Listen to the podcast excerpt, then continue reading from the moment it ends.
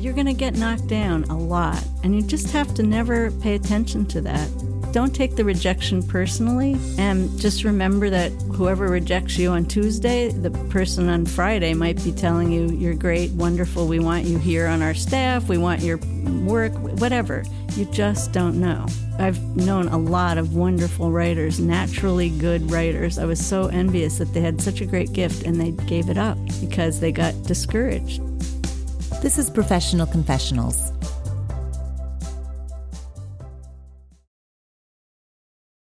We're joined today by writer and poet Jo Pitkin. Thanks so much for joining us, Jo. Let's dive right in. Take us back to the very beginning of your love of words. How did it all begin? That goes back a long ways, but I could tell you that my parents loved to read to us when we were kids, when we couldn't read, of course. And one of the things that I, I when my parents have asked me how I got into poetry, I always blame them.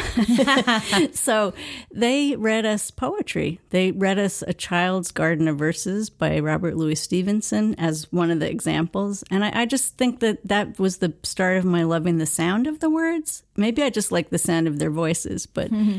but you know, all I think for anybody becoming a writer, I'm sure they can pinpoint different teachers they've had all through elementary school, I had teachers who loved poetry. And I think if they hadn't, I might not have gotten that same love of it.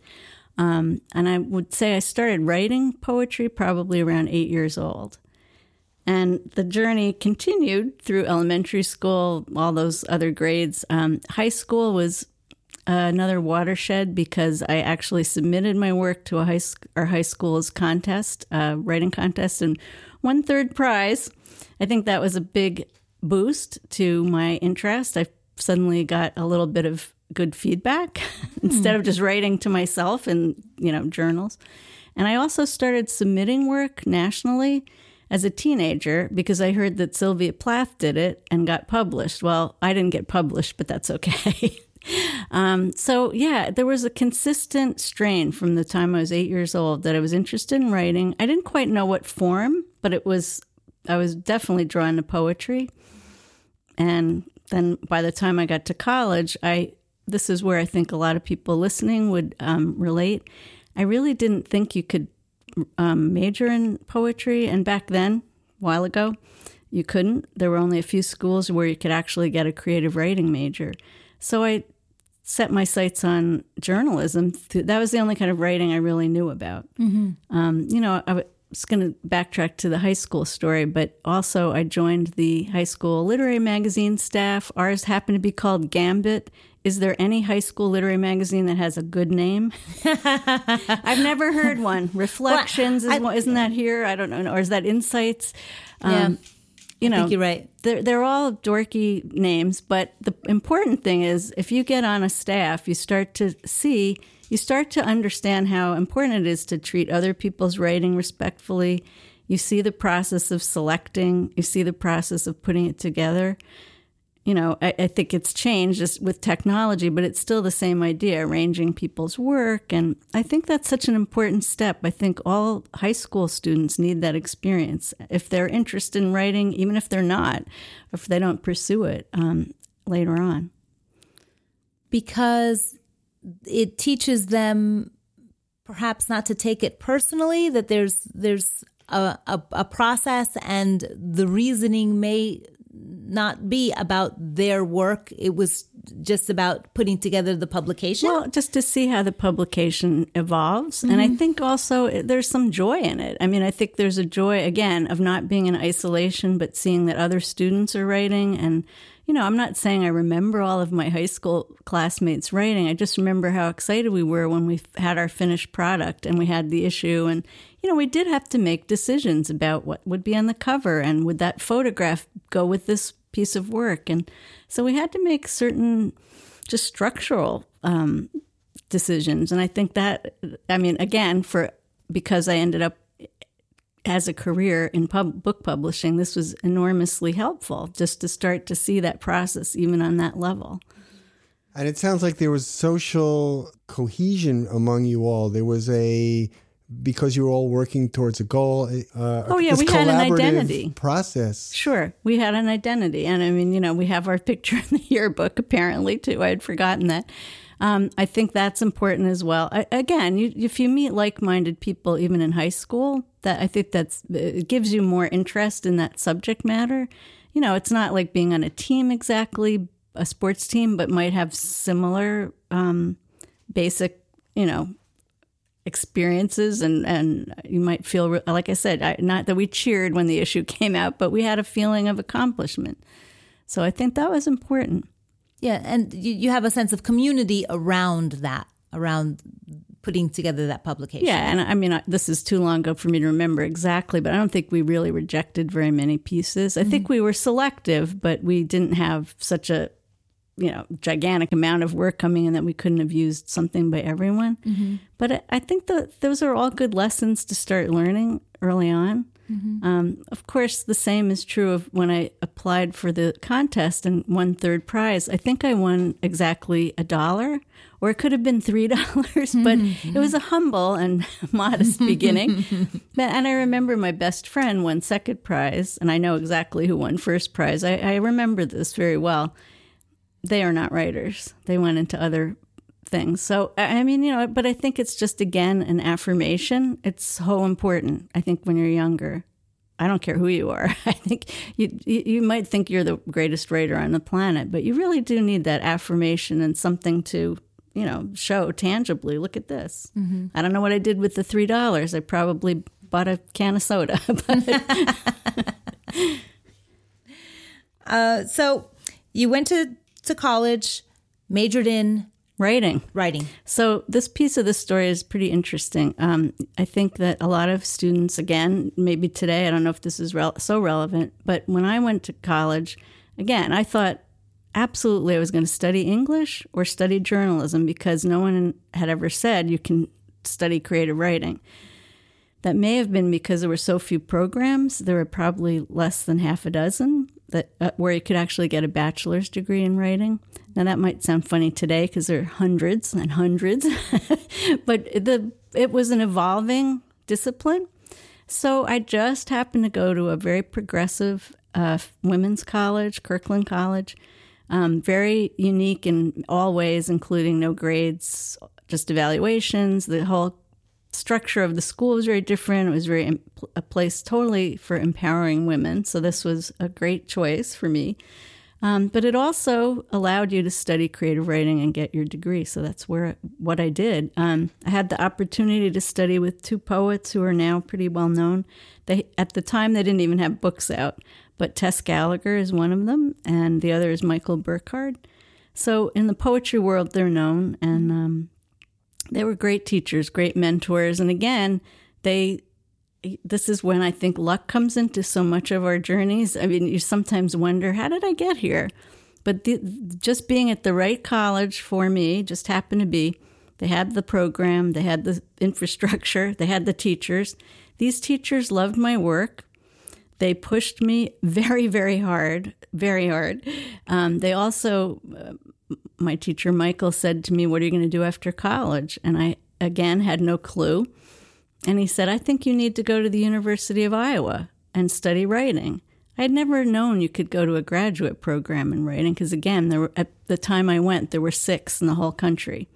Now there are about 6,000. Mm-hmm. But um, th- those kinds of fateful things where, and I was always open to these suggestions. I, I was a little hesitant on that one because I just didn't think I was ready.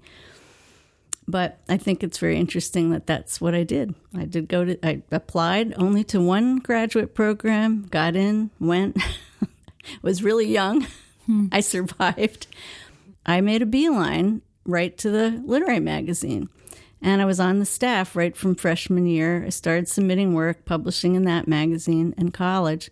And what really changed my probably my career path was uh, sophomore year. The current editor was trying to recruit a new editor, and we had to actually apply to the publications board, which is now the media board. And I was really hesitant. I, there had not been a woman editor of the magazine ever, and I just thought. Uh, am I really ready for this? I don't know, telling people what to do. But I applied. He seemed so confident in me. I applied. I got it. I beat out other older students. And so for my junior and senior years, I was the editor and I completely changed the magazine. I renamed it, changed what, what it looked like, instituted all kinds of new policies. And the magazine, I'm happy to say, still is being published under that name that we gave it um, many, many decades later. so I feel like I did a good thing because now so many students at that school, it's a badge of honor to be on the staff. Their staff is 10 times what we had, and so is their budget. Mm. But I had to learn all of that, learn how to follow a budget. I'm really horrible at math. I'm just terrible. And I was scared when they said, you're going to have to use college money and pay for the printing costs. And, you know, I had to make sure I came in under budget. And so there were a lot of a lot of interesting issues that came up that had nothing to do with writing a good line of poetry.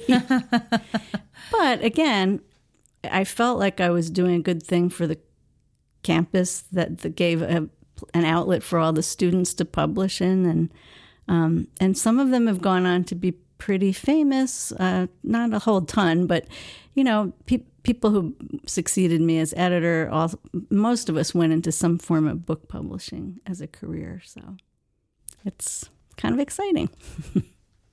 I keep hearing um, in your story um, the guidance that you kind of received from professors, from senior senior staff. That sounds like it was very instrumental in in your being able to move forward and put yourself out there and take risks that you didn't really quite know whether or not you could handle. Yes, I mean the, the other side of what you're very astute to say that the other side of that is I really lacked confidence. I really was not confident in any of this. I, it was all so new to me. I didn't have any real models. My parents are s- scientists, so I grew up in a family of scientists. So I really, I didn't have any um, anybody really pushing me toward literature or writing. And I think that each of these different thresholds were really important. And certainly a teacher saying to me, you, you really need to apply to the University of Iowa. I didn't know then, it was then and now the best program in the country for poetry and other genres. So you know, that was a lot for a girl from a small town. but I think that, yes, I th- but I think, and not every person who's listening can possibly get this experience. I mean, not every story is going to be the same, but I think if you look to the, to look for models and look for people who you can trust, um, there are a lot of people I wouldn't have wanted to get advice from. Mm-hmm. But it just happened that my teachers seemed invested in my work, and that meant a lot. I mean, if they thought what I was saying or how I was saying it was worth doing it, then I was going to keep doing it. And I have to say, not, um, I want to say two weeks ago, I talked to my first creative writing teacher. He's a fiction writer. He's still writing, he's in his 90s and I gave him a little call. And we've been friends all these years. He was an advisor. We had to do a senior project in college. This was where what happens at a progressive school. Mm-hmm. We didn't just, you know, we had to actually plan for a year a senior project. So if you can find people like that, maybe I'm just lucky, but I think you can look for people like that and people will be willing to help because they remember how hard it is to get, you know, to get through all of that insecurity and doubt and just not knowing the right places to go or who to ask for help. That's why I wanted to do the podcast, by the way, because people and, have helped me. Yeah. What what fields of science were your parents in? Uh, my dad taught biology, and my mom studied chemistry, and my sister studied geology and is a an expert in global biodiversity. So I am in a family. I am the black sheep. Or the white sheep. yeah, right, right. And they left I always tell them, thanks, you left me physics. One of the subjects I barely passed. so did did your parents have any strong opinions about what you should pursue in college as a career? Again, I really actually, this is where my mom comes in to play. Um, I was you know, toy. I, I'm a practical person, even though I write poetry. I, I knew I'd have to make a living someday. I assumed that. I assumed that I was going to have to pay some bills and might not have somebody else paying them for me. So I toyed with this a lot and I kept thinking, oh, I should just study English because I love literature. I can teach after I study it. And, you know, but I, this creative writing thing was out there floating around. And so I remember calling my mother, I think it's sophomore year when you have to have declared, right? Mm-hmm. Your major. Mm-hmm. I, at least that's what I'm remembering. But I remember this phone call where I called and said, um, I don't know, what do you think? Because it's, you know, their money uh, that you're spending. And she just said, do study what you love. And I think that was huge. And she also was very supportive, although a little bit worried when I said, Hey, guess what? I'm going to Iowa. And she said, We're very happy for you. It's just awfully far away because, you know, I was grew up in New York. So mm-hmm. I, I think they were a little bit hesitant about that too. But they were always supportive and have always read my work, even if they say I don't understand it. So I think that's fine. I think that's another thing. This would be a bit of advice. Share your work with those around you. Share it with friends who don't read poetry and explain it if you can. And, you know, my I took my mother to see Rita Dove do a reading. She was, um, at the time, the poet laureate of the United States. My mother really remembers that reading. She really enjoyed it. It was, Rita Dove happens to be a very good reader, but I, I, my former husband has been to many poetry readings. He had no interest in poetry, but I always would say, well, if you go to them, you'll learn about these poets. And he's seen many Nobel Prize winning poets. So I think that's also something I learned is not to exclude people, but to, you know, and not to force them into it either. If they don't want to read it or write it or look at it or hear it, mm-hmm. that's okay too. But I think that's a really good thing if those around you kind of have an idea of what you're doing. I think that's important. Now, what, what about the vulnerability that often stops people from sharing their work? Because that that's kind of a big step for a lot of people. They well, don't feel comfortable sharing their especially work. Especially if you're saying something about them, I guess, right? I mean, it depends on if you're writing about family, it could be really painful. Mm-hmm. Um, luckily, I, ha- I don't think I've written anything terribly negative, but you know, I think the self disclosure that you do. Sometimes you don't want people to know this much about your life. Um, that's where I always, if I'm really worried about that, I always think, you know, if I'm willing to write this down on paper, send it out to magazines, then those people around me are going to be okay reading whatever I've written. Um, you know, there are a lot of ways around that. That's a good question, though. I, I think the vulnerability is sometimes the insecurity you have. Again, am I good enough? Is this really okay? Or does this sound idiotic? Why am I sharing this with anyone? But I think you get over that. I started publishing when I was 21 nationally, and that was a good thing. I mean, I'm glad I sent stuff out. I was encouraged to do that again by my professors who were so confident in me that one of them said, You should send this to the New Yorker. I'm still trying to get in the New Yorker. so I'm not holding that out as a big goal, but I remember thinking, really? Uh, that seemed even crazy to me at the time, as you know, I was probably 22. I mean, but I think that um, probably insecurity is what holds people back, not so much feeling vulnerable because of the material, just because they're not sure if it's really good. You know, I I think then share it with the people that you are most comfortable with first, and then get a feeling from that. Mm-hmm.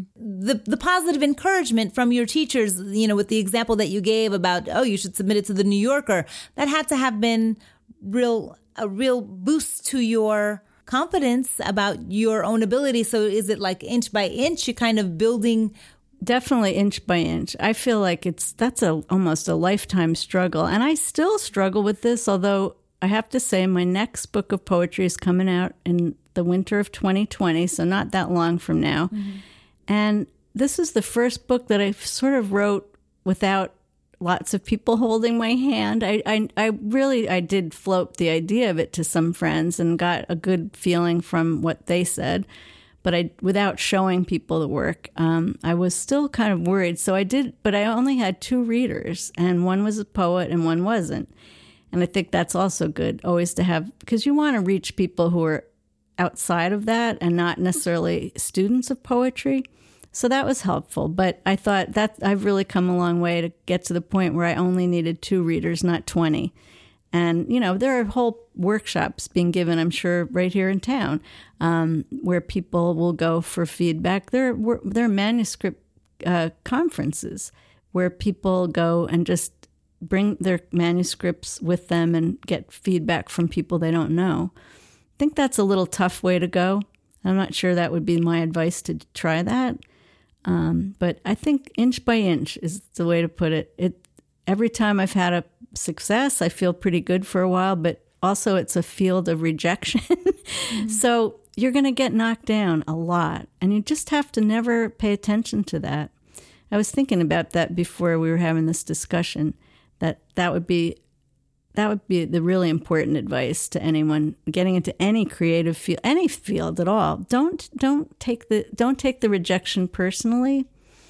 And just remember that whoever rejects you on Tuesday the person on Friday might be telling you you're great wonderful. We want you here on our staff. We want your work whatever. You just don't know because so many I've known a lot of wonderful writers, naturally good writers. I was so envious that they had such a great gift and they gave it up because they got discouraged. They couldn't get anywhere and they just and I'm sure that's true in every field, dance, music, whatever. Right. Science. Sure. you know, if you do, if you feel like you have, you know, you've solved the all the uni- questions of the universe and you can't get it out there and but I think I think it's really important not to even dwell on that. I mean, I used to be a lot more, um, you know, I'd be knocked down for a while and I wouldn't submit work once I got too many rejections piled up. Mm-hmm. Classmate of, an, of mine at Iowa had a great idea. He said he just, and this again is going back to the dark ages before we could submit on submittable on mm-hmm. our computers. Mm-hmm. But he would take all the addresses of the magazines. He also arranged the magazines in his head. These are really reachable, these are too high. You know, you'd have a range of some are really going to be competitive to get into. But he just addressed a whole bunch of like a year's worth of envelopes and had the stamps on them ready to go. And the stuff would come back to him. Thanks, but no thanks. A lot of times they say things like, this isn't for us, which makes you wonder, well, who is it for? Mm-hmm, mm-hmm. but you get these rude rejections. But he just took it in stride. He put the stuff back in the next envelope, sent it out again, almost like a machine. And I, I really wish I could do that more effectively. But I thought that was a great idea. He just didn't let let it bother him. He didn't sit on these poems or whatever, and he just sent them out. So he had his very own way of doing thank you next. Yes. yes. Yes. It seems to me that after doing the work itself, that's probably the the most important thing is not to become hopeless with rejection that that just discourages you from doing anything further. Yeah, and there, there's also other circumstances. I mean, of course, there's cultural stuff, right, that puts people, um, you know, on a different track. I mean, I didn't uh, mention this, but I think in high school, I didn't think about this at all. But by college, of course, I was at a feminist college. So we all thought, well, of course, women are going to be fine. But the um, literary world at that point was dominated by men, and men ran the magazines. So they weren't really looking for women's voices. Um, it was just a little bit harder to get the work into the right hands of people, a lot harder to get published. And, you know, I think I think those cultural changes are positive, obviously, because people of any, you know, it was really dominated by men. That's all I'm going to say. But I think, you know, it's not true anymore. And that's a big step. So I don't think people today would have those problems, although, you know, there's still, there's a, organization called VIDA, and I'm trying to remember what the acronym stands for, but it is they keep account of how many women are published in various literary magazines and by publishers, and they try to see what the proportions are. Women are still trailing pretty heavily, but um, you know that that world has changed a lot. But I did face that. I was right in. I had headwinds. I had to, you know, I, I, joked with my friends when I used to send my book manuscripts out for a contest, trying to get pub- publisher I said, I'm going to put an E on the end of my name because, you know, my name ah, is Jo, yes. right? Mm-hmm. But I, and then I think there were some people that started using initials to just disguise that because they didn't want to be judged on any basis but the work. Right. So there's So a lot did of- you do that? No, I didn't do that. No, no, I didn't. But you know, it just took longer. It really took a long time to get Yeah. published. So Let's talk about the as you say the downsides, the the obstacles or the the things to avoid within the field. I think in poetry, I think jealousy is a tough one, and there's a lot of it. I mean, uh, amongst friends and peers, you know, I think that's so silly. I, I actually think if we all looked at it, there's a pie. We all do have a piece of it, but the pie is so marginalized. Why fight over those slices? I mean, really, people need to band together. As I said, bringing more people into poetry readings would be a great thing. Not, you know, just to make it more entertaining or make it more appealing to people, not to push people out of that. But I think writers have a little bit of problem with professional envy. So that would be one thing I'd say try to avoid. Um, and I, again, I said about the disappointment, and also don't think you're going to make tons of money. I don't think my royalties would probably buy us all a couple of cases of beer. I mean, you know, it's it's a real, it's a little bit daunting um, to explain this to people because everyone knows I have four or five books out. I should have uh, a really nice living, but that's not for poetry. That's not going to happen, and that's that's not a disappointment. That's more of a, a knowledge that I've come, you know, I've come to learn this. So Can one make, money at poetry. or do you always need well- a second way to? I don't know too many people that don't have a second secondary source of income, whether that's grants or um, a spouse or a partner or you know some family help. There's a lot of ways to get to that, but I think you know there's very rare people. uh, Even Billy Collins works. You know he's probably the most well known um, popular poet, maybe um, they work hard. These people are getting old and they're out there going on reading tours and they teach at all kinds of conferences. And, you know, I don't think that there's, you know, I think it's possible to reach a point where you're so well known and you're so acclaimed that you can take a little bit of a breather. But I think it's good to have another another thing that you can do to support yourself. Of course, these are times where most people are teaching. Um, but even that, if you look at the salaries and you know an adjunct professor is not doing so terrifically, so I mean those are the those are the things that if I were to if I had known this at my at 18, I'm not sure how I would have played this all. I think I just had a lot of optimism that it would all be fine. Um, but it is tough. That part is tough. So o- overall, do you would you recommend taking this kind of a, a dual track for someone who wants to be a creative writer?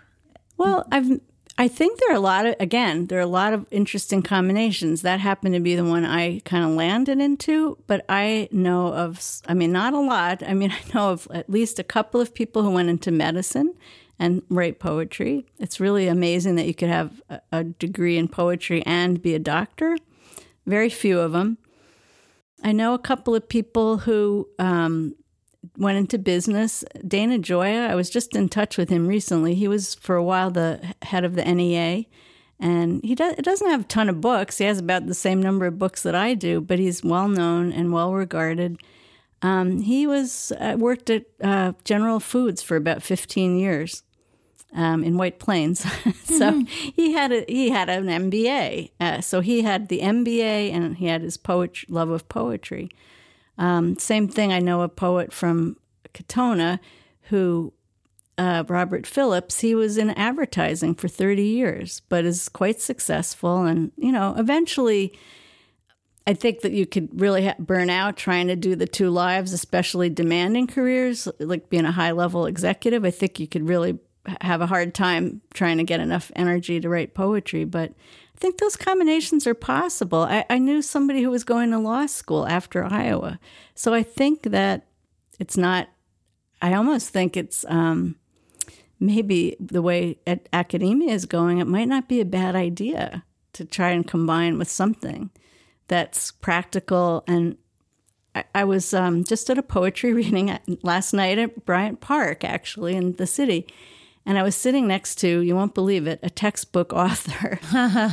Very strange to have that conversation. But what I realized is that, um, you know, again, poetry appeals to a lot of people in, in different fields, and you don't have to just be in a school or in a school setting to enjoy it. And I just think it's interesting to, you know, you, you realize that people have to make a living and they can do it from all sorts of perspectives. I mean, I just, I'm trying to think of other unusual career combos, but I knew someone who was a chemist and a young woman. Uh, I mentored a few college students over the years, and she was, I thought she would do well because I thought chemistry in combination with poetry, I'm not sure I ever heard of that combination. So I think if, and I think students today are a little more willing to have those really interesting, you know, they'll have like two majors. They'll double major in things that sound really not together at all. Maybe that's a good thing. But I think you have to have you have to have an awareness of yourself. I mean, I don't think anyone should listen to this and say, well, that's exactly what I'm going to do. I'll do what she did. I think you have to sort of feel out what really works for you. Don't you? I mean, sure. I think if you force yourself into something that you hate, you're not going to want to stick with it. I actually like what I do, so that's why I'm still doing it. But I think, you know, people have to be willing to try different combinations. And I, well, I suppose for some, if you're in a, a profession perhaps that you don't love, doing poetry helps you be happier in your life it's an outlet. As an outlet, sure. You're right. I think I could see that too. But I'm just saying, like, you really don't want to put all your energy into something that you're just, you know, dragging to an office or dragging to wherever. Oh, I totally agree. Yeah. Yes. I mean, maybe that, you know, I also think self employment is not for everybody. I think that can be a real, that that's a whole other conversation. But, you know, I think I happened to get there. And I, at the time, it, I, now it's ubiquitous. I mean, there's, consultants everywhere. But when I was doing it, I, I mean, I used to think it was kind of fun. I, am sure people wondered, what is she doing? I was living in suburban Boston, and FedEx would come, and Airborne Express would come, and I had taxis deliver manuscript to me. I mean, it was funny to see. Uh, they probably had no idea because it wasn't that wasn't very common back then. But I actually was on first name basis with every delivery person. you know, any kind of you know FedEx was here, but um, I think that that's a kind of that can be an isolating thing for people, so that wouldn't m- maybe work for everyone either. But also, uh, that's kind of like the production business uh, in one form, which can be kind of exciting because there's deadlines and, and, and there's an excitement to it, even though there, it's difficult and you have to to work odd hours often.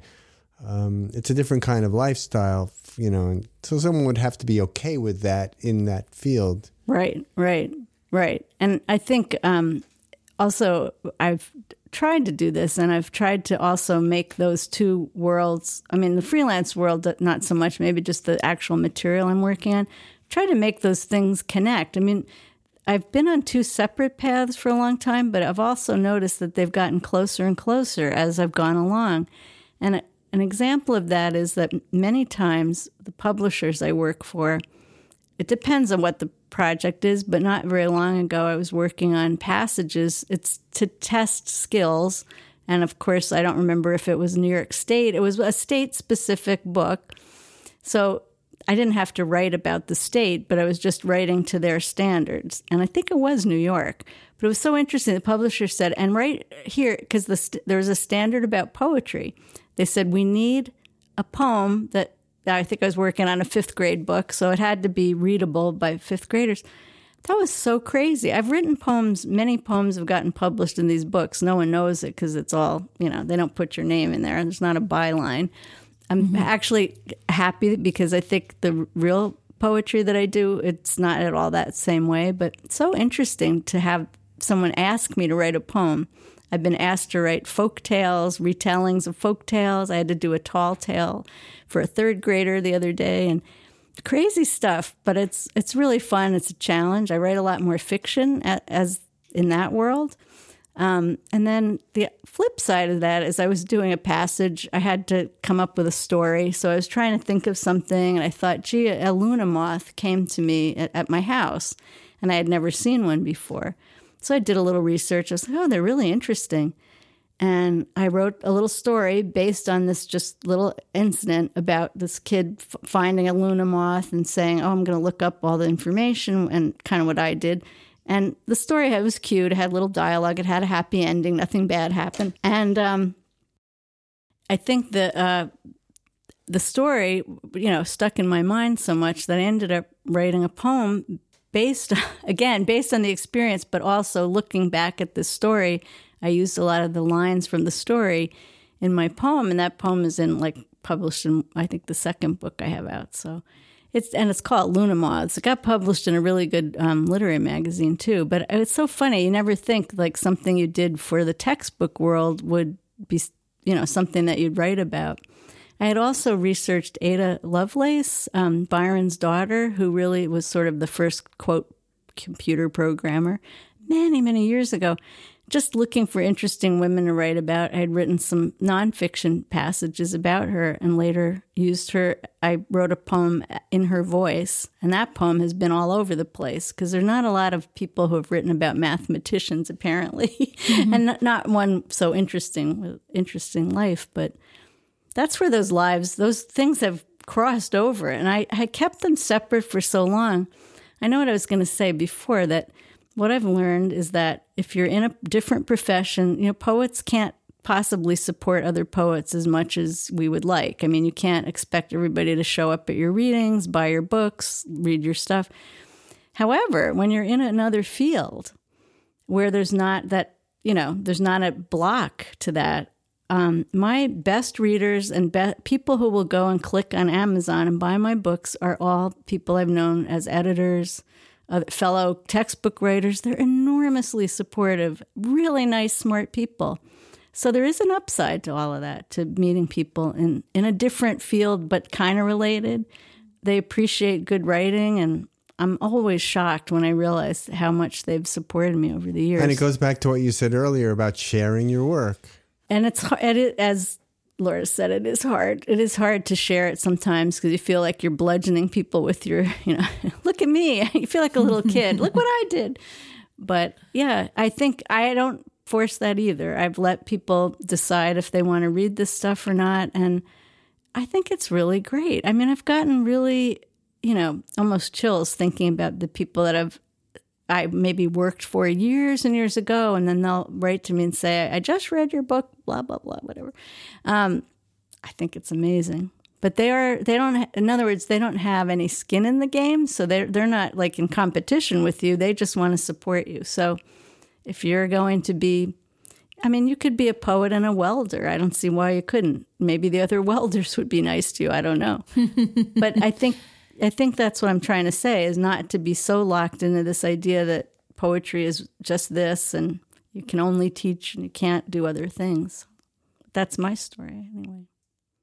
So, uh, going back to your career as a poet um, and having your works published, what was the evolution of that? How how did that proceed um, in your in in the dual path of you know submitting yourself and and submitting yourself for publication you know because obviously you have a number of books that have been published. Right. Well that, i was going to say that process i could one word slowly. It really went slowly. And i mean again we're only human. You have 24 hours in the day. Some of that you need to be sleeping and eating and ironing and whatever chores you have.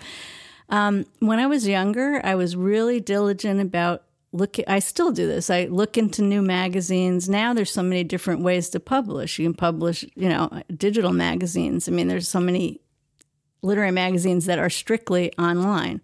Um, but i you know i used to i used to buy magazines. I subscribed to a lot. I would look at them. I'd figure out do i think this is some place i want to submit? And i was diligent. I really did submit a lot.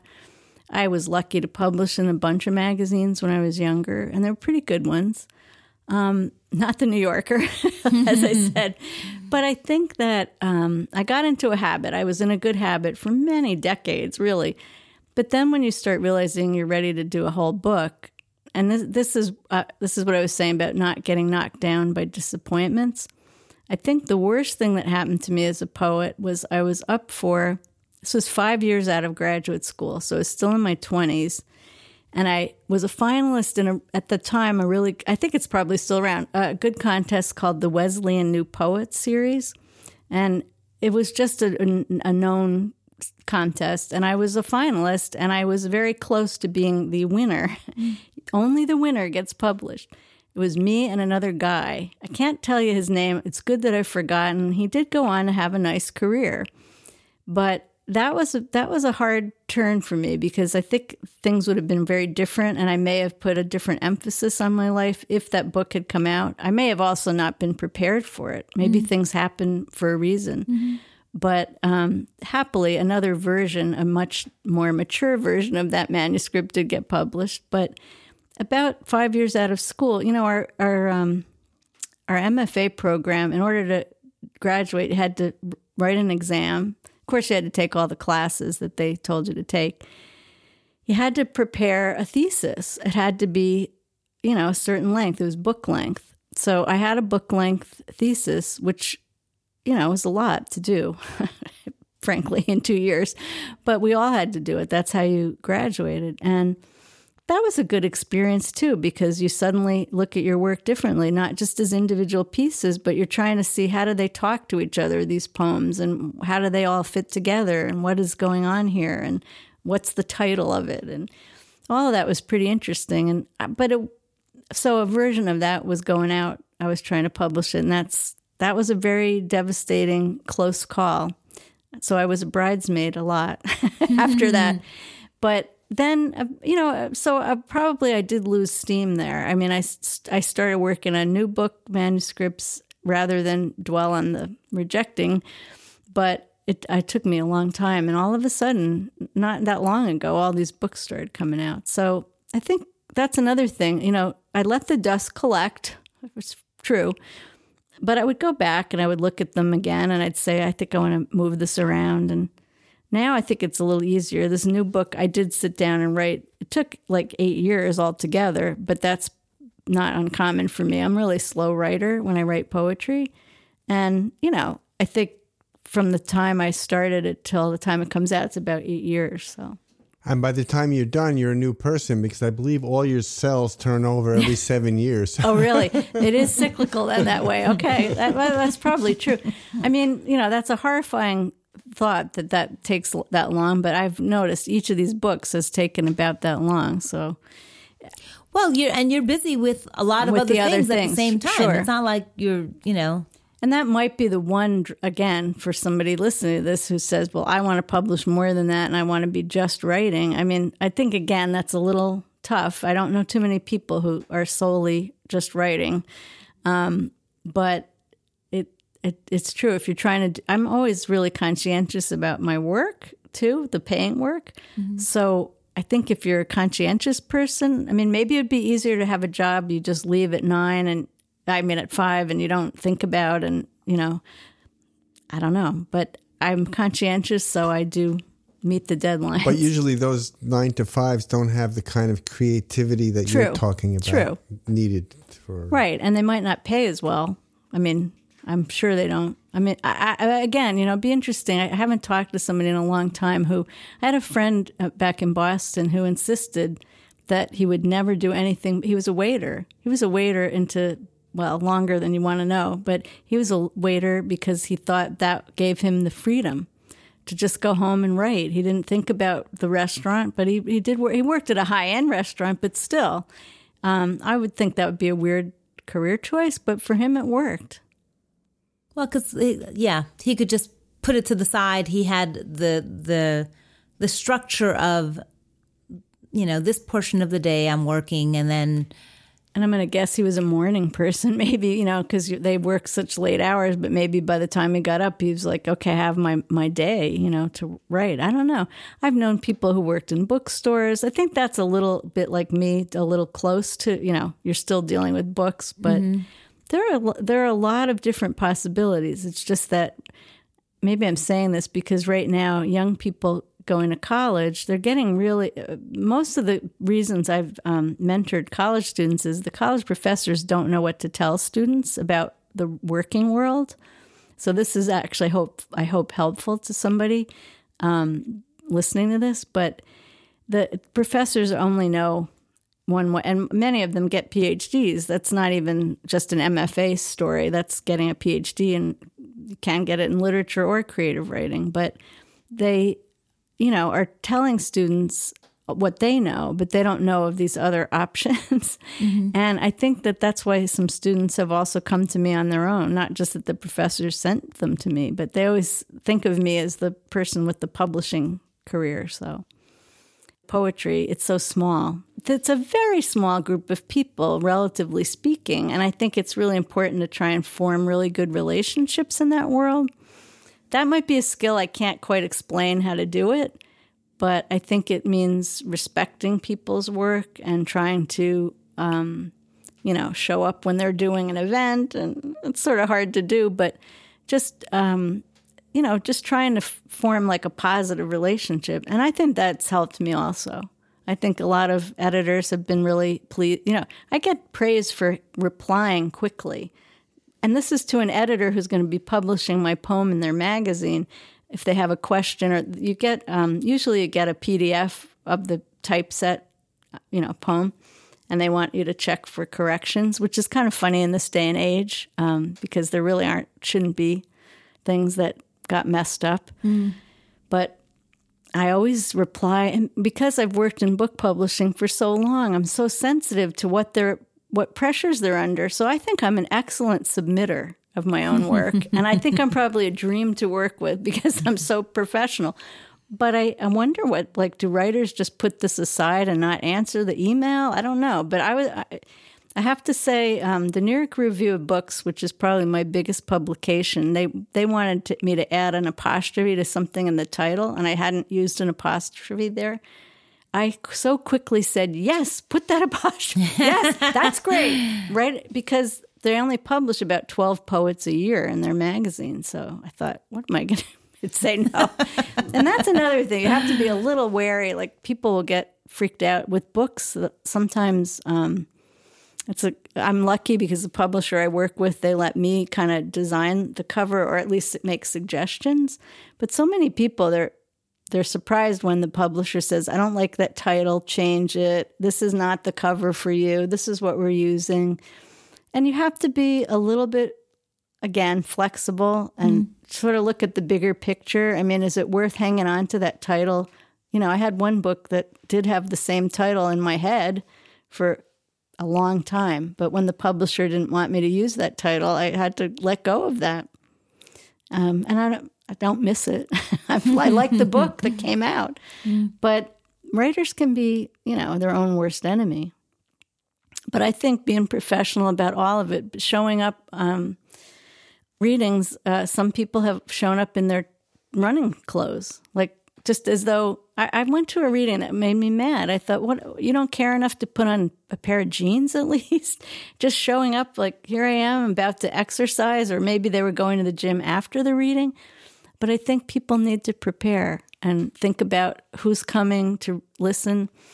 Um, I had to, a friend of mine who's now a very well known writer, but at the time, he was upset that he had six people at a reading. And I said, But think about it. Those six people had other stuff. They, they had other things to be doing. They could have been watching a great movie somewhere or going out to dinner, but they're here to see you. And mm I think he realized I was right, that you have to really respect that. I mean, yes, do you feel disappointed? You kind of wish that you had standing room only, but that's somebody who took time out of their life to show up and listen to you and your work. So you can see where I'm coming from. I sound like a Puritan. I'm sorry. No, no, I have no, Puritan ancestors, apparently. so, so knowing what you know now, is there anything that you would you would have done differently? Well, again, I think if I had known it would be this long, uh, it's a struggle. I mean, there's no question that it's hard to find time to be creative, hard to meet people's expectations in the work world. And, you know, I've been, been particularly faulted for that by friends who wished I could come out and play more often. Mm-hmm. But I I don't know. I don't know that I would have taken a different path and liked it any better. Um, I do wish I could get more. I, I tried to figure out how to be a, a named author on all these textbooks. I think there's a lot more royalties involved. The only way I could have done that was to get a PhD and come up with a really interesting pedagogical theory. If I could have thought of some amazing rationale for something, I would be on a book cover. But so many times I, I realized that wasn't for me either. But I think just, I don't know that I, no, I don't think I would have changed anything. Um, and what was in my control, I, I did the best I could do. I think th- what the part I was saying about not making enough money, that's not in my control.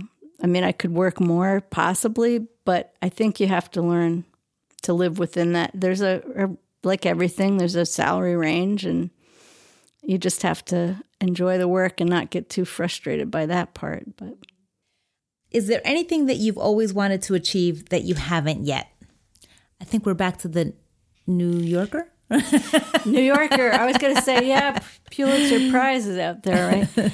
Um, oh, there's a lot. I mean, I certainly am hoping that I can start. I've always had a little bit of an imbalance where the poetry took a little bit less prominent role and the other stuff necessarily was taking more time and energy. Mm-hmm. I'm hoping to see that shift a little. Right now, I feel like they're pretty close to 50 50. And those are different skill sets also i mean really thinking of promoting books when you publish them arranging readings trying to get reviews um, all of that. I just it took me forever to get a website. I do have one. If anyone wants to contact me they can look at www.jopitkin.com there's a whole form in there where you can um, write to me and I'll, answer it. But i think it took me so long because i just I had so many other things going on, but all of that, that's time consuming, important to have. Um, But yeah, I still have a lot of things. I have two book projects in mind. I've half started, so I'm on to the next things. I'm still trying to make sure the new book is all ready to go. Pretty close. But um, yeah, they're always, always huge things. This spring, I taught my first online poetry workshop.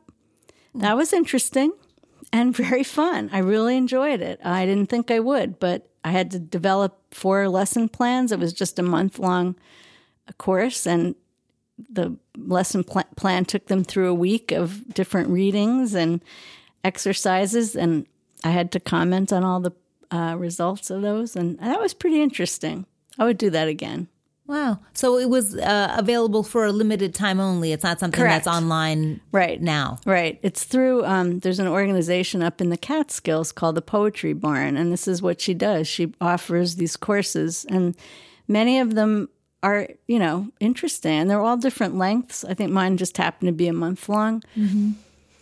But I just figured out what I wanted to teach and um, had students from as far away as Ohio. And I know that some people are doing this, of course, internationally, even. So it's really interesting. I, I don't know much about the whole online teaching world, but I found it kind of fun. so, but that's what I'm saying. Like, there's always something around the corner that you could try. And and I again, I did the same thing that I've done as I've just been describing. I thought I will just put myself in this position and see what I think. So I only gave one proposal. I found out the trick is you propose four courses and see if they all get accepted. Oh. But I just thought I put my little toe in the water and mm-hmm. tried. I just had one idea. I developed that. She liked it. We ran it. I had students, so that was good. But I think you have to be a little bit um, willing to take a few risks in this life. Yeah. I think work has to be fun, and you're going to spend so many hours thinking about it. You really have to find something that just works for you. I mean, I think some people don't realize you can construct your life, and that's what I keep trying to say. Like, you know, you can. You can. You don't have to follow what everyone else has done. You can make something a little different. You have to figure out what works. Sure. Wonderful. Thank you. Well, thank you so Thank much. Thank you so much. Thanks for listening. To hear more and subscribe, visit our website, professionalconfessionals.com. You can find Professional Confessionals on Apple Podcasts, Spotify, Google Play, or wherever you listen to podcasts.